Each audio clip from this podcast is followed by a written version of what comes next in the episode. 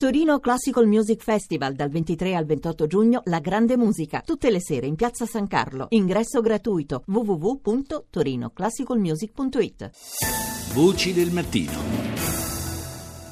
E siamo in attesa di collegarci con eh, Gioacchino Lanza Tomasi, sovrintendente dell'Istituto Nazionale del Dramma Antico di Siracusa, figlio adottivo di Giuseppe Tomasi di Lampedusa, autore tra l'altro del celebre romanzo Il Gattopardo, cui diamo appunto il benvenuto, anzi il buongiorno. Buongiorno professor Lanza Tomasi. Parliamo appunto di eh, teatro in particolare, eh, ovviamente parleremo anche di teatro classico, però in generale ci piace ricordare la dichiarazione che lei ha rilasciato qualche settimana fa, insomma il teatro è la grande utopia che può e deve salvarci di fronte al decadimento che interessa la nostra società, alla perdita di punti di riferimento, di valori, di idee, di cultura, le arti, tutte le arti possono darci un'altra occasione.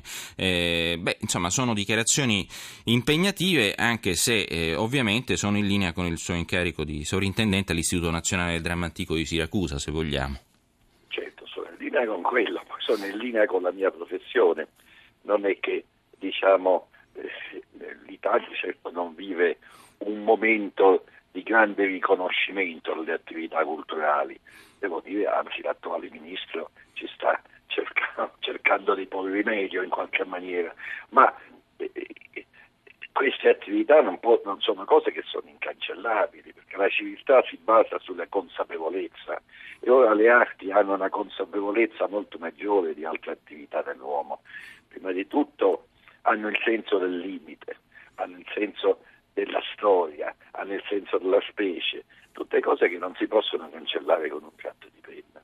Non è che noi possiamo vivere soltanto diciamo, di frasi fatte, di retoriche. Mm. Senta, parlando nel dettaglio di teatro classico, ehm, lei ha anche dichiarato che il suo primo impegno sarà soprattutto quello di restituire alle rappresentazioni classiche quella proiezione internazionale che hanno avuto negli anni d'oro. Eh, riuscire a portare il mondo a Siracusa, appunto nel teatro greco, non è un obiettivo da poco. Ma secondo me bisogna espandere il, il, teatro di regia all'estero. Eh, guardi, certamente questa disattenzione alle arti che si è prodotta a, diciamo, a partire dall'inizio degli anni Ottanta più o meno, quando c'è anche una crisi diciamo, dei valori della politica e mm. le arti ne risentono non nel senso che le arti non vivono isolate dal mondo, certo. Non, non, vivono isolate dal mondo, ma però certamente vengono emarginate. Certo. Dalla società attuale sono state emarginate. E questo ha portato anche a una marginazione. Se lei gira il mondo, per dire, la lirica italiana è discretamente marginata. Mm-hmm. Anche se noi abbiamo fra i più grandi direttori d'orchestra del mondo, senza dubbio, però questi sono formati in quella cultura, in un'altra dimensione.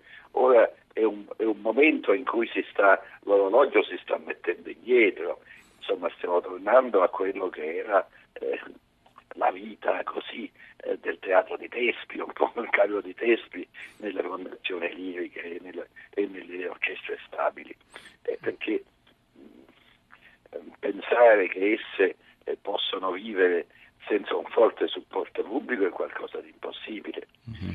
Fortunatamente io dico Linda in questo è un luogo privilegiato perché ha poche spese e molti incassi. Insomma, noi probabilmente questo anno faremo oltre 300, eh, 3, 3 milioni e mezzo di incassi, che sono cose una prosa immensa in certo senso, certo. rapportato alla piccolezza, all'esiguità diciamo, della struttura.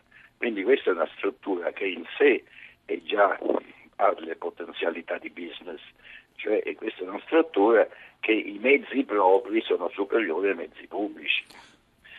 Senta professore, ehm, il supporto pubblico è importante, lei l'ha detto, però quanto è importante anche la programmazione? La programmazione è fondamentale perché se no quei 3 milioni e mezzo spariscono. Io spero che si incrementino. E quando dico la questione dell'estero, noi dobbiamo avere dei nomi nelle regie soprattutto. Questo non è stato mai il teatro supremo delle regie, questo è stato un teatro di grandissimi attori. Mm-hmm. E, Forse negli anni 50 c'erano ancora grandi registi. Ma attori sono stati, è stato il teatro eh, di Gassman, eh, certo. eh, per dire, non so, Morelli e Stoppa ci hanno lavorato sin dal 1938 e allora diciamo la regia in Italia era molto meno importante, la regia è un fatto post, post secondo dopoguerra, nasce come secondo dopoguerra e come affermazione.